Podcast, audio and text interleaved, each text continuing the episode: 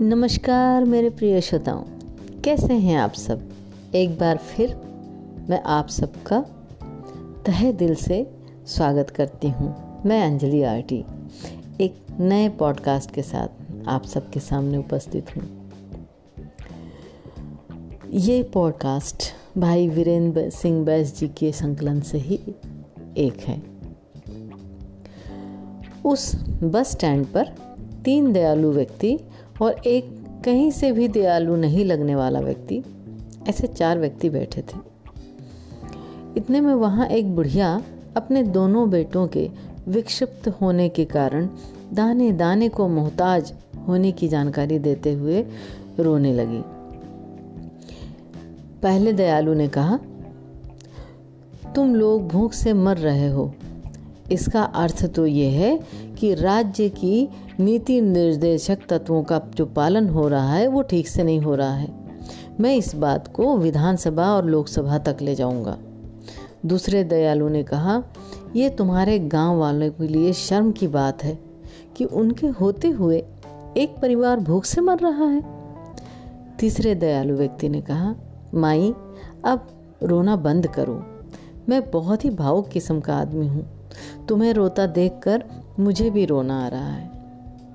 इतने में चौथा व्यक्ति जो निष्प्रूव भाव से बैठा हुआ था, उनकी बातें सुन रहा था, वो वहाँ से उठकर चला गया। ये देखकर उन तीनों दयालु लोगों ने कहा कि देखा, लोग तो दो शब्द सांत्वना के भी नहीं बोल सकते। पर कुछ ही देर बाद वो चौथा व्यक्ति एक थैले में कुछ लेकर आया और उसने बड़ी ही खामोशी से उस थैले को उस बुढ़िया की तरफ़ बढ़ा दिया। जानते हैं उस थैले में क्या था? उसमें उसने कम से कम दस किलो चावल रखा था। उन तीनों दयालुओं के हाथ अचानक अपने अपने गालों पर पहुँच गए और उन्हें ऐसा लगा जैसे किसी ने उन्हें झन्नाटेदार थप्पड़ रसीद कर दिया हो। तो देखा आप लोगों ने? हमारे दाजी साहब भी कहते हैं कि जब आपकी माँ बीमार हो तो आप ईश्वर के आगे हाथ फैला के ये नहीं कह सकते कि मैं प्रार्थना कर रहा हूँ, उसे ठीक कर दो, बल्कि इसके साथ आपको उसकी सेवा भी करनी होगी।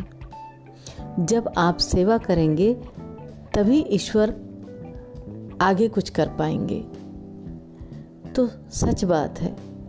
दयालुता दयालुता दिखाने की नहीं, करके दिखाने की चीज़ होती है। मैं भाई वीरेंद्र सिंह बैस जी का बहुत बहुत धन्यवाद करती हूँ उनके संकलन के लिए। और आप सब बहुत ही अच्छे श्रोता हैं और मेरी कहानियों को बहुत ही धैर्य से सुनते हैं। मैं आप सबके लिए कहानियाँ लाकर अपने आप को धन्य महसूस करती हूँ। मेरे साथ बने रहने के लिए और मेरी कहानियाँ अच्छी लगे तो इसको शेयर करने के लिए मैं आपका बहुत बहुत धन्यवाद करती हूँ। शेयर ज़रूर करते रहिए, खुश रहिए, मस्त रहिए। नमस्कार।